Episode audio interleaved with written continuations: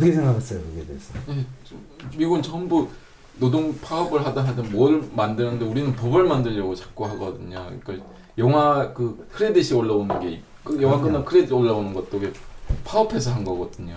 근데 우리는 그 법으로 만들어 법으로 만들어 그러면 그게 누가 좋겠어요? 국회의원과 권력을 진 사람들이 더욱더 큰 소리를 치는 나라가 되는 거예요.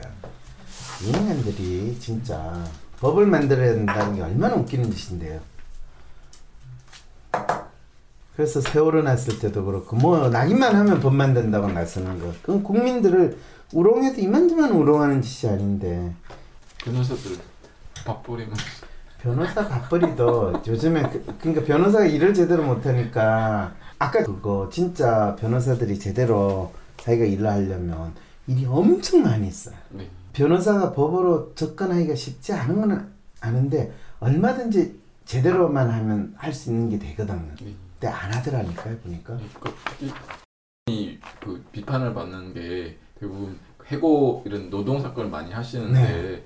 너무 많은 사건을 하시다 보니까 근데 반대 회사들은 이런 데를 써가지고 변호사 한 열, 대여섯 명씩 최소 대여섯 명씩 투입을 네. 하고 1년을 준비하고 그럼요 논리를 개발하고 네. 하는데 그런 걸 절대 하지 않나요.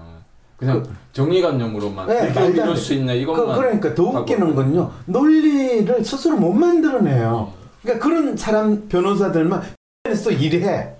왜 어차피 그건 자기가 돈을 받고 하는 일이 아니니까. 내가 그랬어. 아니 돈을 받고 제대로 일 좀 하라고 논리를 못 만들어. 그래서 만들어주는 교육을 받은, 다 만들어주는 거예요. 교육을 받은 적이 없어요. 네. 법대는 그런 교육을 하지 않. 그래서 내가 든 생각이 내가 오죽했으면요. 그래서 변호사를 바꿨어요. 근데 판사 출신 변호사도 뭔가 어설퍼 나중에 만든 게 그래서 이심 가서 또 졌어. 너무 화가 나가지고 내가 진짜 내가 내가 스스로 그거를 써가지고 보냈어요. 이 항소이유서. 항소이유서 황상민의 항소이유서를 내가 써서 보냈어요. 변호사가 뭐라고 응답했는지 아나요? 너무 세서 제가 이거는 차마 제가 못 내겠습니다. 변호사들이 하는 게 그거예요. 분쟁을 안 만들려고 하고 판사한테 잘 보이려고 하고 네. 이기는 게 목적이 아닌 거기서 자기가 나쁜 사람이 되기 싫어하는 거예요. 아, 너무 세대. 이렇게는 자기가 쓸 수가 없대. 그 서구사에서는 총잡이라고 하거든요. 변호사를 아. 누구에게든 총잡 총 되어줘야 하는데 예, 우리는 그런데 변호사라는 그 자격증 가지고 그냥 안면으로 가서 한 번 지나갈 때만 그거 한다고 생각하고 있는 거. 만나주지도 않아요. 사무장이 만나. 밑에 사무 그 글도 사무장이 다 쓰는 것 같아 보니까. 네, 직접 쓰는 사람이 잘 없어요. 없어요. 내가 젊은 사람들. 그게 사실은 이 그나마 지금 직접 쓰기 시작한 게 로스쿨 되고 나서 이제 할 수 없이 한데 판사 변호 검사 출신들은 안 해요. 그래서 이 돈의 문제가 아니라 이 인간들이 일하는 법을 모르는 인간들이고 변호사구나. 법원 가가지고 벅벅대고 할 이야기를 전혀 안 하는 거 보면서 한 십몇 년 전에 어떤 재벌 사모님이 변호사한테 전화하는데 변호사한테 거의 집안 하인부리듯이 전화를 하는 걸 옆에서 지켜보면서 저분이 아니 변호사를 완전히 집안 똥개치게 받으시 하더라고요. 그래서 큰 사건이라서 그런가 했더니 정확하게 그분이 전화 끊고 나서 끊겼어. 변호사라는 것들은 이렇게 이야기하는 거야. 그래서 재벌 사모님이라서 그러신가. 그런데 직접 겪어보니까 이 인간들은 나 이렇게 이야기하면 어, 저도 공감. 네, 교수들을 사람들이 교수라고 근데 교수면 이제 교수라으면 존경하고 뭐 그런 음. 사람들이 없기 때문에 근데 나는 그거에 대한 자부심을 내가 하는 일에 있어서 누구보다도 난 잘해야 된다는 그 자부심으로 살았기 때문에 그런 걸 접할 때마다 갸우뚱 갸우뚱했고 다 교수들이 쓰레기라는 생각 나도 동시에 가지기 시작하는 어느 순간부터 이게 뭔가가 이상하다 뭐가 잘못됐는가 고민을 똑같이 하게 되는 그래서 그런 실없는 소리 하지 말아요 네. 자 빨리 올 아까 시, 시작했나요 우리? 안 했습니다. 이거 뭐? 네 시작하겠습니다. 자 안녕하세요 황상민의 심리 상담소 2018 시작하겠습니다. 네, 와. 이제 아시죠? 네. 예. 뭘요? 네, 둘리입니다. 네. 사로입니다. 그런데 둘리 씨를 내가 볼 때마다 왜 내 목소리에 톤이 올라가거나 아니면 약간 열이 받거나 그런 마음이 들까요? 어, 박사님 근데 조심하셔야 되는 게 네. 요즘 물 한 번 잘못 던지면은 네. 아주 집안이 흔들리거든요. 그렇죠. 네. 어떤 일을 가지고 지금 이야기하시는지는 아시죠? 네. 그 조현민 전무가 물 뿌린 이후로 네. 지금 이제 네. 경찰이랑 관세청이 한진을 이제 압박하고 있거든요. 무슨 압박을 해요? 한진을 압박하면 뭐 비행기 경락고를 막 밀어가지고 비행기를 옮긴다는 거야? 막 압수수색을 하고 관세청에서 압수수색 갑자기 나오고 아 관세청에서 압수수색 어디에요? 그 일가, 집, 대한항공에? 일가 집에 찾아가서 이 무슨 명품 이런 걸 밀수한 게 있는지 압수수색을 했다고 네. 하더라고요.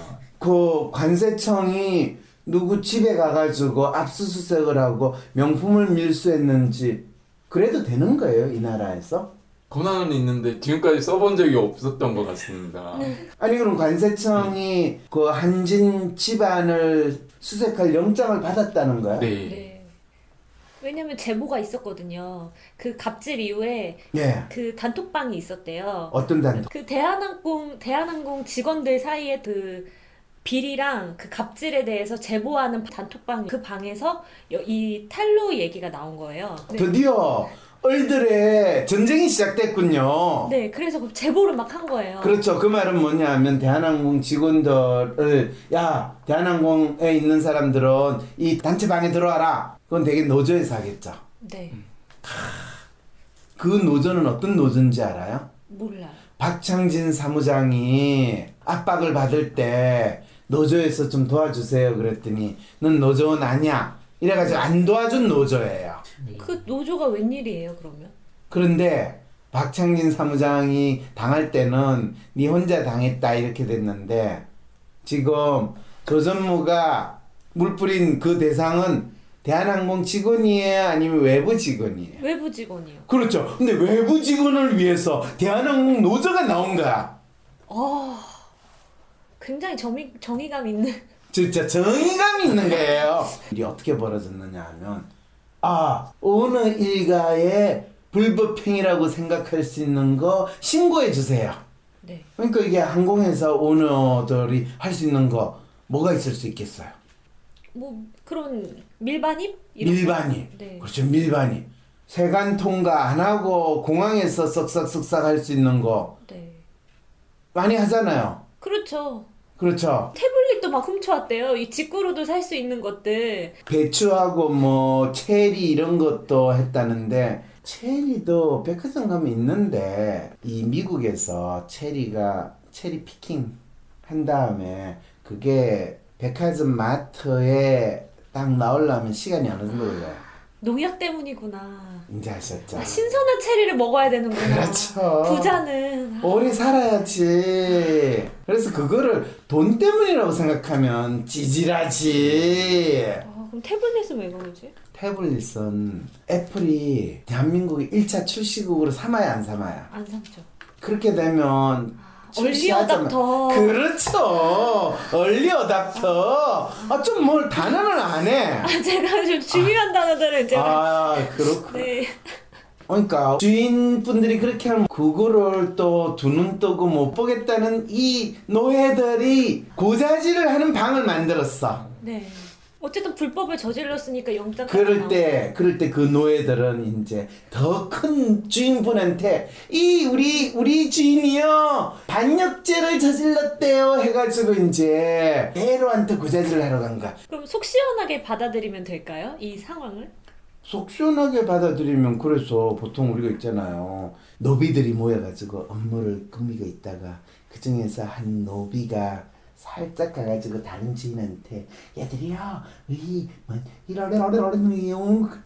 그럴 때 이제 우리가 그사하자고 해가지고 노비들이 나오는 순간에 너희들은 포위됐다 꼼짝 마라 이래가지고 몰살되는 거. 만적의 난뭐 이런 거. 그럼 지금 대한항공 노조는 지금 이 만적의 난을 무마시켰던 노비들의 단체하고 비슷한 그 행동을 하는 게 맞아요, 틀려요? 맞네요. 지금까지 본인들이 노비로서 열심히 그 일에 가담을 해놓고 그리고 지난번 반란에서 이 나갔던 노비는 죽을 때 야 좀 도와줘 그랬더니 어너 혼자 죽어 지금이라도 이제 해보려고 하시는 거죠. 지금 해가지고 뭘 기대를 하는지 그 지금이라도 마치 노비의 반란을 가장한 이 일이 어떤 결과가 지금 초래하고 있나요? 그냥 압수수색하고 굉장히 뭐가 이루어진 것 같은데 실제로 정말 이루어질지는 아무도 모를 것 같습니다. 많이 생각을 해보세요. 관세청이 그래가지고 어 에르메스 이 가방 너 영수증 내놔. 그리고 어 이거 들어올 때 반입 신고했어? 어 안 했네? 어 이리 와? 어 이거는 영수증 내놔. 어 반입 신고 안 했네? 이래가지고 1억, 2억, 3억 정도 반입 신고된 흔적이 없는데 들어왔다 해가지고 그 사람 그 가족 망신 주고 세금 추징을 했어요. 어떤 일이 벌어질까요? 뭐 껌값이죠. 뭐. 껌값이겠죠. 네. 그러면 다른 재벌들은 음 우리는 그러지 말아야지 이렇게 될까요? 아니요. 그럼 어떻게 되죠? 오늘 뉴스에 방금- 보면 방언벽 예, 방은 공사를 하겠죠. 소리가 나가서 갑질이 논란이 됐으니까 소리를 아니 안 넘어내게. 반진 집안이야 이거 다른 S 집안, C 집안, D 집안, K 집안 이런 데는 어떠냐는 거예요. 신경도 안 쓰겠죠. 껌값인데 들켜도. 자기 일이 역시. 않습니까? 지금 당장은 역시 파충류와 노비의 심리를 사시는 분들은 다르네. 그분들은 다시 아이고 권력의 눈밖에 나는 일은 더욱더 하지 말아야지. 오. 우리 노비들한테 터집다 필 일은 더욱더 하지 말아야지. 노비들을 작살내는 건 노비를 통해 야지. 결코 주인이 직접 나서는 일은 없도록 해라. 노비 학살이 시작되겠네요. 그걸 노비 학살이라고 보세요. 네. 네, 학살은 안 가요.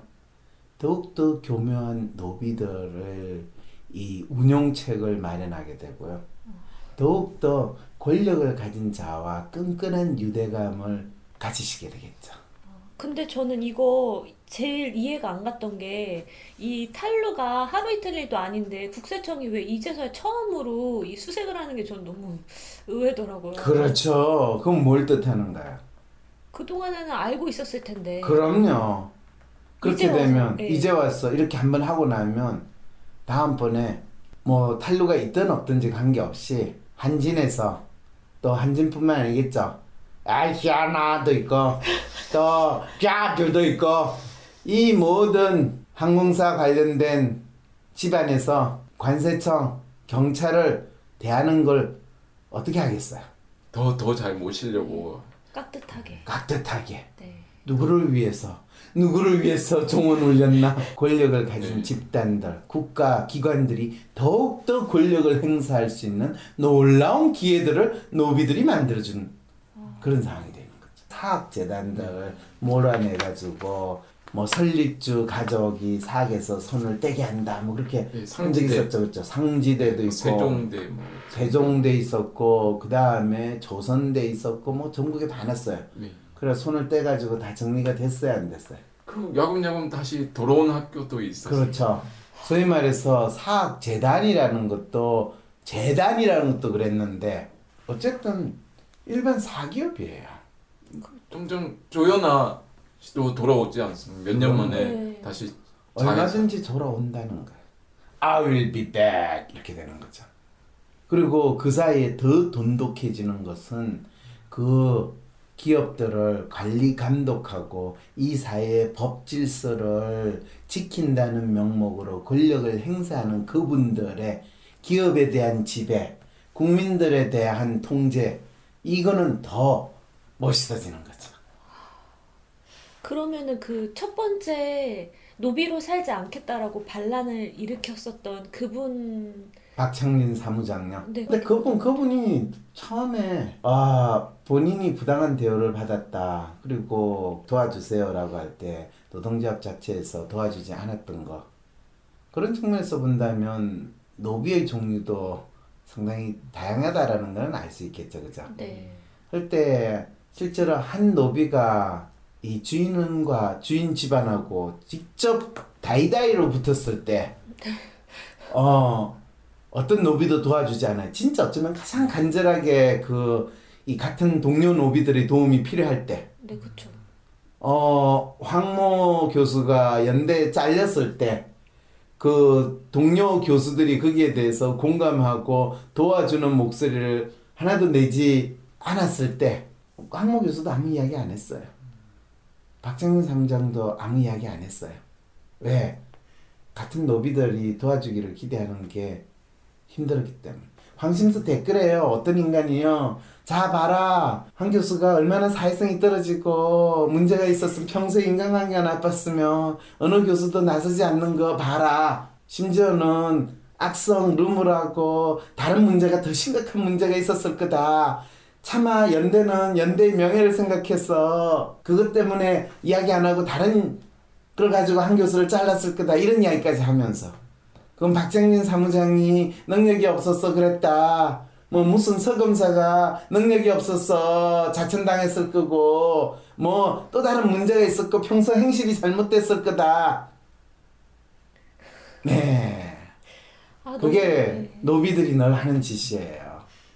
그러면 이 박창진 사무장 사건부터 제대로 처리가 돼야 되는 거 아닐까? 이분은 이 머리에 종양도 생기셨는데. 뭐 제대로 처리가 2년 3년 지났는데 저보다 더 먼저 일어난 사건이거든요. 네. 땅콩 해양 사건은. 아 그래요? 예. 뭐그 사건도 제대로 처리됐다는 걸 우리는 모르는데 뭐 저도 저 사건이 제대로 처리될 게 언제 될지도 모르겠고요. 그 앞에 그럼 세월호는 제대로 처리가 됐나요? 다 제대로 처리 안 됐어요. 아무것도. 그렇죠. 네. 왜, 왜 제대로 처리 안 되면서 일일 때마다 다 노예들의 합창을 우리는 하게 되나요?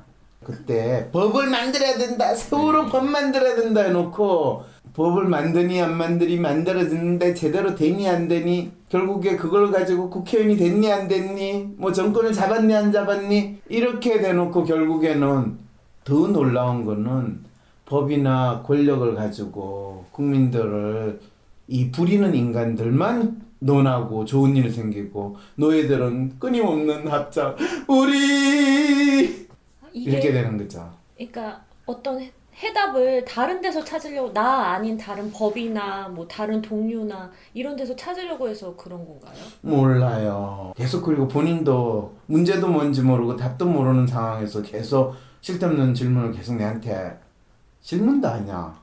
노예처럼 살기 싫고 이 노예가 반복 노예 갑질이 반복되지 않길 바라니까 여쭤보는 거죠. 그럼 뭘 질문해야 되는지를 좀 알고 지금 사실은 이 조전무 이슈가 나오고 뭐 그게 심지어는 조전무를 법적으로 처벌해야 되냐 이 사람이 불법으로 이 항공사 임원을 했다 이런 것들이 막 나오고 심지어는 이제 뭐 몰래 관세도 안 물고 회장님이 술도 빼돌리고 그랬다 이런 걸 놓을 때 그리고 심지어는 그 빼돌린 술로 회장님이 관세청에 협찬했다 얼마나 오. 극진히 이렇게 관리가 들어갔는지 알겠네요. 알겠어요 네. 네, 발렌타인 30년 그런데 그거 시중에서 사려면 거의 100만 원에 가깝대요 아. 그러니까 그거를 한 깨짝씩 그 모임에 갖다 줘봐요. 다들 뭐 면세가루 사면 얼마인지를 아니까 또 아이 또 회장님이 또 잘 빼돌렸구나 이렇게 알까요 모를까요? 그 관세청 관리들은 당연히 그걸 접대 받을 때 당연히 알았지. 네, 그래놓고 본인들은 안 마신 척 모른 척 하면서 그게 문제가 될 것 같으니까 정광석화처럼 그 한진 일가의 집을 압수수색하는 이런 수를 부리는 거. 누가 가정스러워요? 그 한진 일가가 가정스러워요. 권력을 가지고 장난치는 인간들이 가정스러워요. 관세청이 제일 가증스러워요. 관세청은 그런 것도 아니에요. 경찰도 가증스러워요. 경찰은 그런 것도 아니에요. 검찰도 그래요. 아, 이 가증스러운 사람들을 어떻게 해야 될까요? 그렇게 이야기하면 본인이 잡혀가요. 왜냐하면 그 사람들은 가정스러운 대상이 아니라 지금 이 국민들을 대상으로 한풀이를 해주는 건데 국민들은 박수 쳐야 돼요. 속이 시원하다. 정말 필요한 건 속풀이가 아니고 문제 해결인데 그냥 다들 화났다 속풀 속풀자 그러고만 사는 것 같아서요. 그렇죠. 이게 바로 지금 이 조전무 물 뿌리기 사건, 폭행 사건의 핵심인 거예요.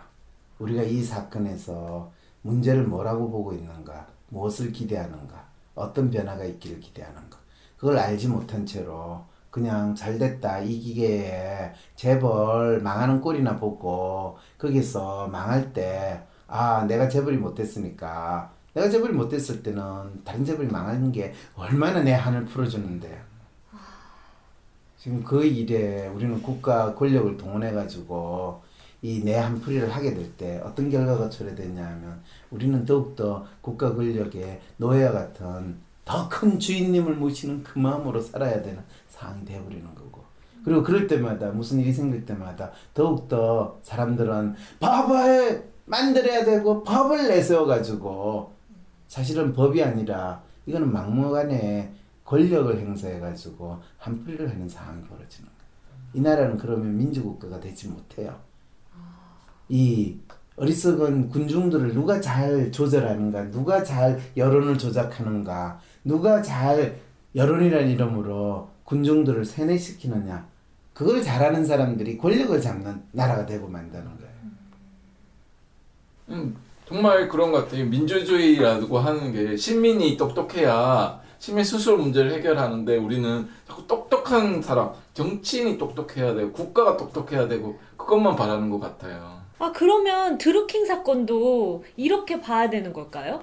아, 저는 여론 조작, 댓글 부대, 그게 이 노예의 마음으로 살고 있는 노예라고 하면 안 된다고 했죠. 노- 노비, 노비의 마음으로 살고 있는 우리 모두의 생각을 얼마든지 조작할 수 있고 바꿀 수 있다라는 그 생각을 가지고 그걸 통해서 권력을 얻고자 하는 다양한 사람들의 또 다른 한 그룹일 뿐이다라는 거. 그게 드루킹 사건 전에 뭐가 있었어요?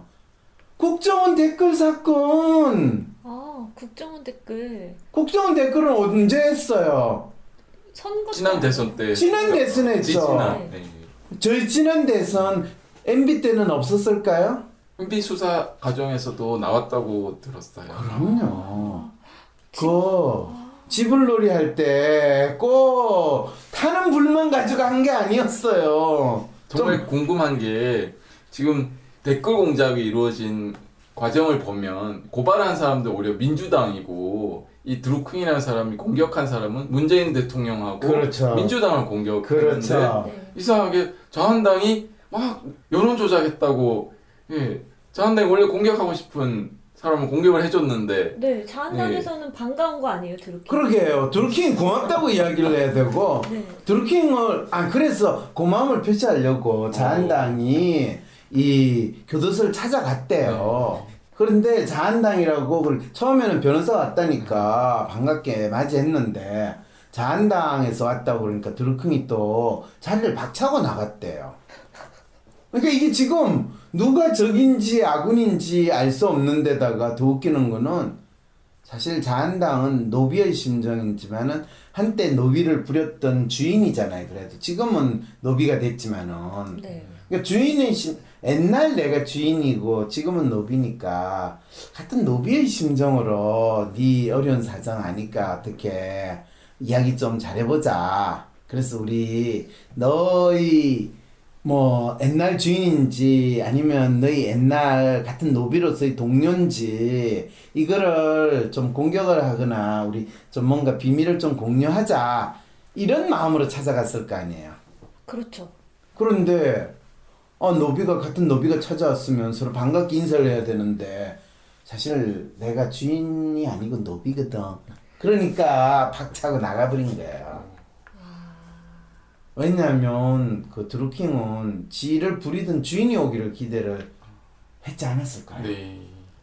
주인이 눈지를 알 수 없는데 그러면 누가 드루킹을 부리던 주인이었을까요? 드루킹의 멤버인 주인이 따로 있는 건가요? 아니면 그 김경수 의원 드루킹이 드루킹의 주인인 거예요. 근데 김경수 의원한테 드루킹이 야 내가 도와줬으니까 오사카 총영사 시켜줘. 그런데 안 시켜줬다며요. 네. 네. 그러면 주인 아니네요. 주인인 줄 알았는데 노비 대접을 안 하는 주인이 돼 버린 게 아닐까요? 아, 내가 저 생각했는데. 주인을 위해서 열심히 일했으면 내한테 품삯이라도 주든지 뭔가를 줘야 되는데. 근데 그게 참 이해가 안 되는 게 또 웃긴 게 김경수 의원 비서한테 드루킹이 돈을 줬다는 거예요. 아니 노비가 주인의 또 다른 노비한테 돈을 주는 이건 또 세상에 무슨 거래예요? 아. 그럼 노비의 주인은 아니네요. 김경수 의원이랑 상관이 없네요. 김경수 의원은 상관이 없는데 김경수 의원하고 텔레그램을 한 흔적을 발견했기 때문에 김경수 의원의 지시를 받고 노비 일을 한게 아닌가라는 이제 이야기가 나오고 있는 거죠. 그러면은 이 민주당은 왜 이런 이런 반응에 왜 이렇게 흔들리는 거예요? 별거 아닌데. 가장 큰 문제는요. 지들이 무슨 짓을 했는지 몰라. 무슨 말인지 알아? 지금 김경수 의원 측은 자기들 하는 게 없다. 그냥 네. 홍보를 해달라고 몇 번 한 뭐 3년 동안 한 10번 메시지가 온 거 간 게 전부 다 이렇게 또 얘기를 3년 하고 동안 열 번은 아니고요. 드러나는 게 그래서 드러난 게. 근데 중요한 거는 사실 이게 문제가 될 거라고는 상상도 하지 않았던 일이에요.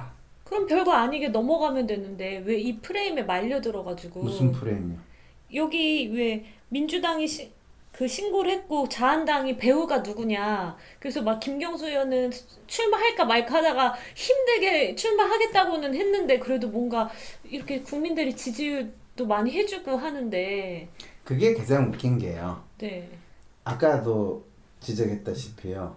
이 드루킹 활동을 소위 말해서 경찰의 수사를 의뢰하고 고소를 한 게 민주당이었거든요. 네. 네. 민주당은 어떻게 생각을 했냐면 본인들이 야당에 있을 때는 일단 집권 세력을 공격하면 다 그건 야당이라고 생각할 네. 거 아니야, 그죠? 그쵸 그럼 본인들이 집권을 하고 났는데 본인들의 일에 대해서 공격을 받잖아요 댓글로 네. 그럼 그거는 야당이 했을 거라고 생각해요 과거에 자신들을 지지했던 사람이 했을 거라고 생각하겠어요 뭐 야당이 했을 거라고 생각하고 고소를 했을 것 같아요. 당연하죠 그런데 과거에 자신들을 지지했던 사람들이 본인들을 지금 공격하는 상황이 벌어진 거를 알게 된 거죠 아, 얼마나 당황스럽겠어요. 그거는 민주당이 옛날에 자기하고 잘 지냈던 여자가 자기를 욕을 하고 다니면 그 여자는 제정신이라고 생각할까요? 미쳤다고 생각할까요? 미쳤다고 생각하겠죠 그 마음 심리 그 수준에 있는 어, 사람들이라는 거예요. 아, 잘 지낼 때는 잘 지내고 본인이 지금 돈 많이 벌고 떵떵 잘날 때 그 여자를 거들떠 보지도 않은 상황이 됐을 때는 여자가 가만히 있겠어요? 아니면 쌍욕을 할 거예요. 저 인간은 지가 빌빌거리고 있을 때 내한테 와가지고 내가 몸도 주고 밥도 주고 했는데 지금은 내 아는 체도 안 한다 그러면 그 남자는 지가 옛날 다른 여자하고 바람 피운 게 드러날 거라고 생각했을까요? 안 했을까요? 생각 못 했겠죠 그럼요. 그 상황이 지금 벌어진 거죠. 그러니까 지들이 지금 어떤 상황이 있는지를 모르니까 당황스럽네요. 이렇게 되는 거죠. 그래서 출마하려고 했는데 출마 어 어떻게 해야 되지? 이래가지고 출마를 중간에 그만뒀다가 며칠 있다가 저 다시 출마를 해요. 이런 아 그건 정봉주 씨 이야기구나. 아 이분은 예, 그날 당일날 하겠다고 한 날 어쨌든 했죠. 하긴 했는데 그렇죠. 그 전에 뭐 하- 할까 뭐 할- 말까 말까 이런 소리가 나왔다는 거는 그분의 의사인지 또 그분 주위에 있는 분의 의사인지 또 지가 옛날에 건드린 여자가 뭐 어떻게 하는지 몰라가지고 빨리 좀 파악 좀 해봐라 어디까지 간지 이런 상황인지 알 수 없죠. 그 안철수 그 후보는 김기식이랑 김경수의 후원인 역할을 한 박원순에 대해서 사과하라라고 말을 하시더라고요. 그분은 꼭 우물에서 숙련 참거나 이 종로에서 빰 맞고 한강에서 분풀이하는 그런 행동을 참 잘하시는데 제가 MB 아바답니까 이렇게 하신 분이잖아요. 그거를 아니 어디서 문 후보가 내가 MB 아바타라는 이야기를 했다는 소리를 들었는데 그게 말이 되는 소리요. 이렇게 물었단 몰라도 갑자기 뜬금없이 그리고 문재인 후보는 점잖은 분이기 때문에 누구 이야기를 뭐 그렇게 가십성으로 하실 분도 아니잖아요. 그렇죠. 그리고 재미도 없으니까 MB 아바타 이런 말이 무슨 뜻인지도 모르실 거거든요. 네. 그런 표현을 안 하시는 분인데 왜 나서서 자기가 큰 소리로 그러니까 그거를 이 국민들한테 생방송으로 토론하는데 그런 걸 하신 분이면 진짜 앞뒤 위 아래 구분 안 되는 전형적인 특성이잖아요. 오늘 그거는 오늘 그 재밌는 포스터도 있었지 않습니까? 자기 포스터 얼굴 밑에 드루킹 이렇게 박아가지고 아 그거는 그 안 후보가 이 안 후보 캠프에서 공식적으로 한 게 아니고 아, 안 후보 지지자가 올렸다고 네. 했는데 그 지지자도 또 지지를 빙자한 디스팀일지도 몰라요. 그러니까 SS나 이슈가 아니고 네. 중요한 건 근데 갑자기 왜 뜬금없이 지금 드루킹과 지금 민주당의 이 작태에 대한 이야기를 하다가 왜 안철수 씨 이야기는 왜 꺼내요? 왜냐면은 저는 지금 이 선거 지방선거를 앞둔 이 시점에서 음흠. 선거의 본질이 뭐고 이 음흠. 후보들이 어떤 사람인지 알아야 되는데 갑자기 이 얘기가 나오면서 아, 그렇죠. 그런 측면에서 보면 안철수 씨는 이 선거에 놓는 후보의 본질이 어떤 사람이라는 걸 가장 잘 보여주는 대표적인 분이시잖아요. 일반 대중이 그동안 그분에 대해서 우리가 알고 있었거나 기대했던 건 완벽한 신기루였다.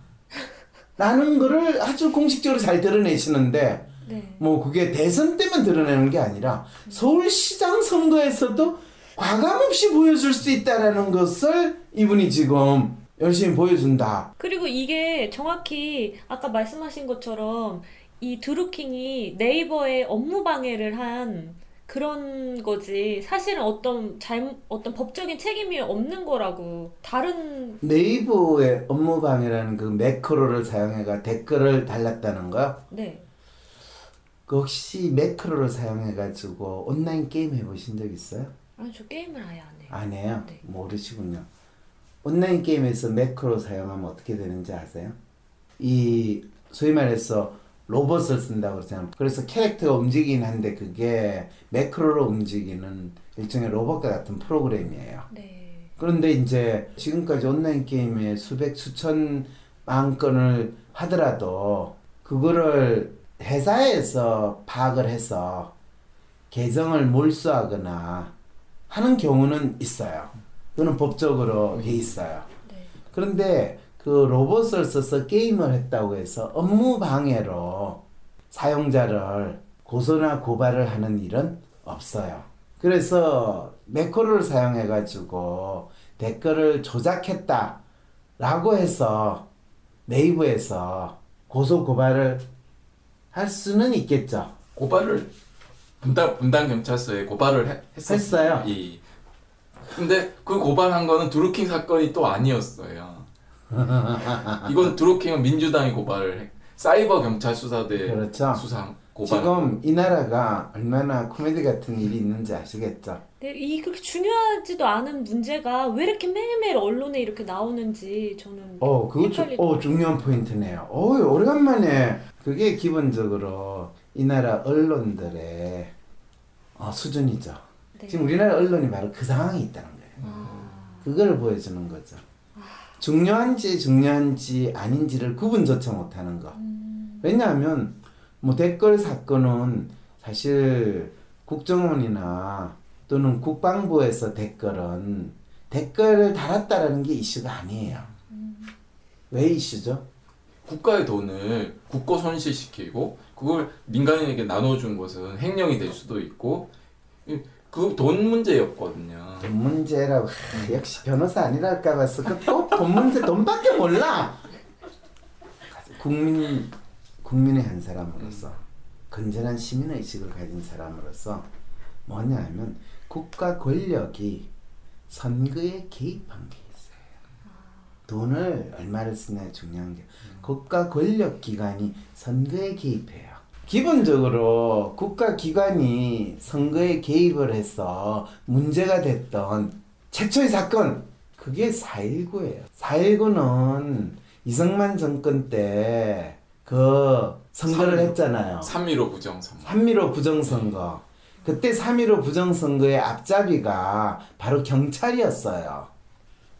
국가 권력기관 왜 경찰이었냐? 그때 이기붕, 이기붕 그때 정부 대통령, 대통령과 부통령이었는데 이기붕이가 경찰 권력을 동원해 가지고 부정선거를 한 거예요. 그래서 마산에서 데모하다가 경찰총에 맞은 거예요.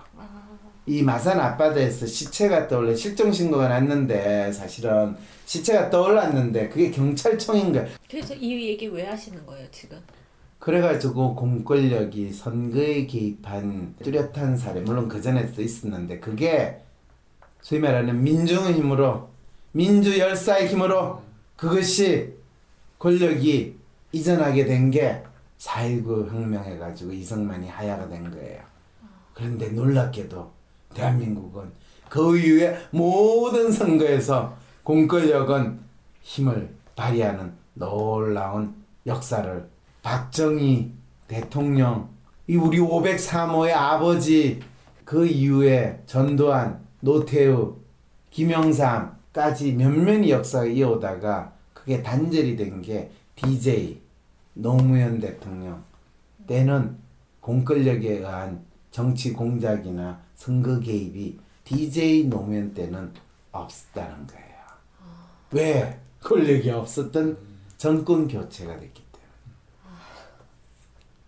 그런데 노무현 다음에 MB가 들어서자마자 지금 4년형 받은 그 안기부장 그 인간이 안기부장 되자마자 좌파 세력을 어떻게 한다는 핑계를 대면서 꼭 박정희 시절에 반공 앞세우면서 반대 세력, 야당 세력을 이 두들겨 패는 또는 잡아넣는 그 방식의 공작 정책에서 좀 더 세련된 다양한 공작 세력 활동이 일어났는데 그것이 댓글 달기였다는 거예요.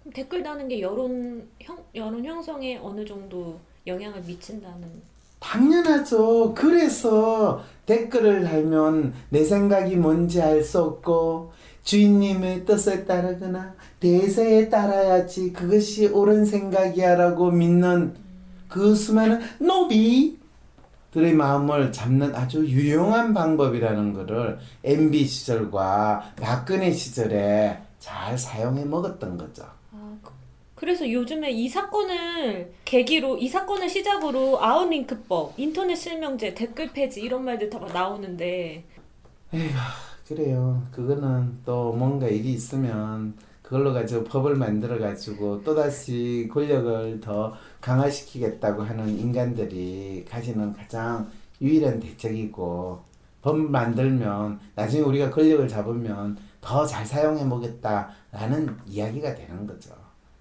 그런데 실제로 참 재미있게도 어, 첫 번째 민주당이 권력을 자기들이 잡고 나서 자기들도 똑같이 권력을 잡기 위해서 댓글이나 여론 조작을 할 수밖에 없었다라는 것을 처절하게 깨닫게 된 거죠.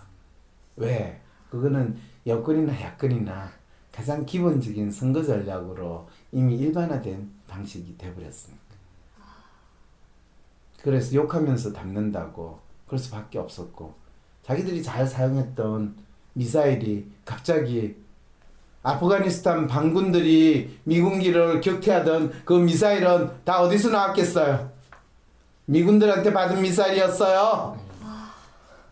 에이구, 그냥 이쯤에서 정리합시다. 네. 그래서 지금 댓글 이 공작은 그냥 우리 정치판에서 이 선거를 할 때마다 권력을 잡기 위해서 현실에서 소위 말하는 선거법 옛날처럼 모여가 유세를 못하게 하고 집회조차도 못하게 하는 그런 선거법을 만들어 놨기 때문에 사이버 공간에서 마음 놓고 선거하는 하나의 행위였는데 그게 우리 편이 할 때는 괜찮은데 상대편이 할 때는 문제가 되는 그리고 심지어는 우리 편이라고 생각했던 인간들이 우리 편을 향해서 공격을 할 때 문제가 된다고 이제 권력을 잡은 인간들이 족치기 시작할 때 갑자기 이게 대체 뭐가 뭔가 모르겠다.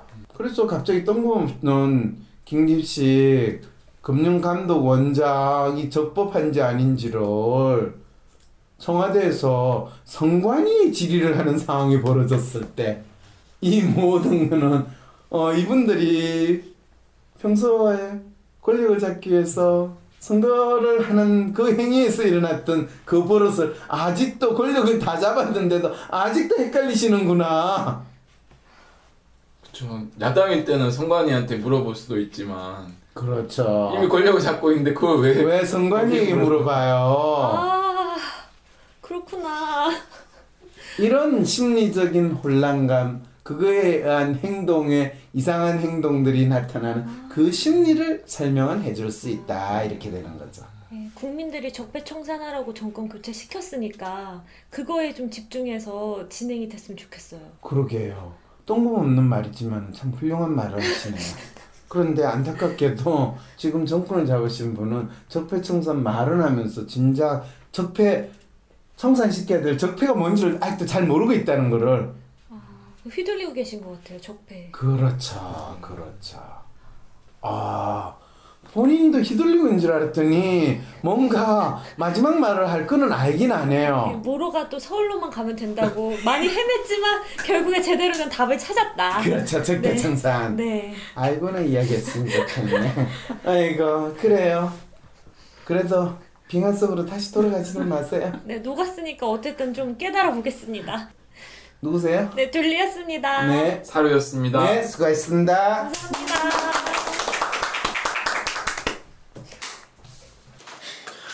진짜 이 집권 세력의 능력이나 수준에 민주당 진짜 얼마나 바본지 알겠죠? 정말 민주당이 저 부자 몸조심한다. 권력 잡았으니까 아니 몸조심한다 아무리, 이런 아무리 그래도 부자 몸조심 한다고 하더라도 지 자기들 그거 댓글로 욕한다고 그거를 고발을 하고 고소를 하는 그런 바보 같은 짓을 왜 해요? 그냥 자기들 공격하는 세력도 있을 수 있다. 그렇다고 진짜 깨끗한 인간들도 아니면서 지 들어온 거는 안 보고 그래가지고 민주당이 이전에 집권했을 때 만든 게 성모 매매 방지법 만들어가지고 말만 그 성노동에 종사하는 여성들 인권 보호한다고 해놓고 그 사람들 더 죽게 만들고 더 돈 많은 인간들만 성매매하는 거 더 자유롭게 만든 그런 희한한 짓을 한 게 그런 인간들이에요. 그 박수님 그 쓰레기 남도 예. 쓰레기 봉투 만드는 게 YS 때 환경부 장관이 만든 쓰레기 쓰레기 봉투 정책인데 네. 그것 때문에 재활용을 한다고 해서 다 국민들이 모아줬던 맞아요. 그걸 제대로 못하는 지 능력 없어가 제대로 관리 못하는데 그거를 남 탓을 하고 이게 참 지금 정권 잡은 인간들의 수준이에요. 그렇다고 지금 뭐 자한당 정권 잡았던 그 인간들은 그러면 제대로 잘한다고 할 수 있냐? 그것도 아니거든요. 그럼 문제는 뭐냐? 문제는 뭐냐? 국민들이 능력 있는 사람이 제대로 일을 할 수 있도록 제대로 못 뽑고 항상 노비의 마음으로 이번 주인 마음 안 들으니까 다음 주인을 바꿔버려. 왜 바꾸는지 제대로 알리지도 않고 아웃 이러면 되는 줄 알아. 물러나라 물러나라 이러면 되는 줄 알아. 물을 때도 네가 왜 물러났는데 정확하게 알려주고 새로 할 때는 니들이 해야 될 임무가 뭔지 정확히 알려주는 게 주인으로 살아야 하는 우리의 임무예요. 그걸 제대로 하기 위해서 우리는 지금 황심서 이 방송을 하는 거예요. 그럼 저희는 둘리 파충류 그럼 일반 국민들은 어떻게 알려줘요? 근데 지금 우리가 알려주고 있잖아요. 둘리 갑질하시는 거예요, 저한테? 본인이 어리라도 된 적 있어? 본인이 슈퍼 갑이면서 어? 예를 들면 오래 살면 되자 가자 어? 백만 년을 살면 뭐해 1초의 값어치도 없으면서 일출 값어치. 그 같은 말씀을 IMF 때도 네. 그냥 대통령만 바꾸면 IMF가 다 해결되는 줄 알았거든요. 그러게요 해결했다잖아요 해결했다잖아요 다 갚았다잖아요 MB도 금융위 자기가 막았다잖아요 속지 맙시다 우리. 속지 맙시다. 속고 않으려면요. 그래서 우리 국민, 국민의 삶은 계속 안 좋아지고 있지 네. 않습니까? 그 다가쁘- 노예라고 했다고 삐지지 말고 난 노예라는 말들 자격이 있어. 그렇지만 이 노예에서 벗어나야 돼. 나는 마음으로. 아, 삐지지 마셔야 되는구나. 그럼요. 삐지지 말아요. 삐졌다고 이거 안 들으시면 안 되겠네요. 아이고 같이 삐진 마음을 공감하는 거 봐라 가요 가 빙하로 가 갑시다 갑시다 편집의 연정아였습니다. 저희 황심소는 여러분의 후원을 통해 운영되고 있습니다. 황심소가 여러분에게 삶의 고민과 궁금증에 대한 해결책을 공유하고 나를 아는 과정을 함께하고 끝까지 사회와 권력자들에게 계속해서 질문을 던질 수 있도록 후원해 주세요. 황심소 후원 계좌 번호는 231-910-016-51404 하나은행입니다. 팟빵 후원이 아닌 꼭 황심소 후원 계좌를 이용해 주세요.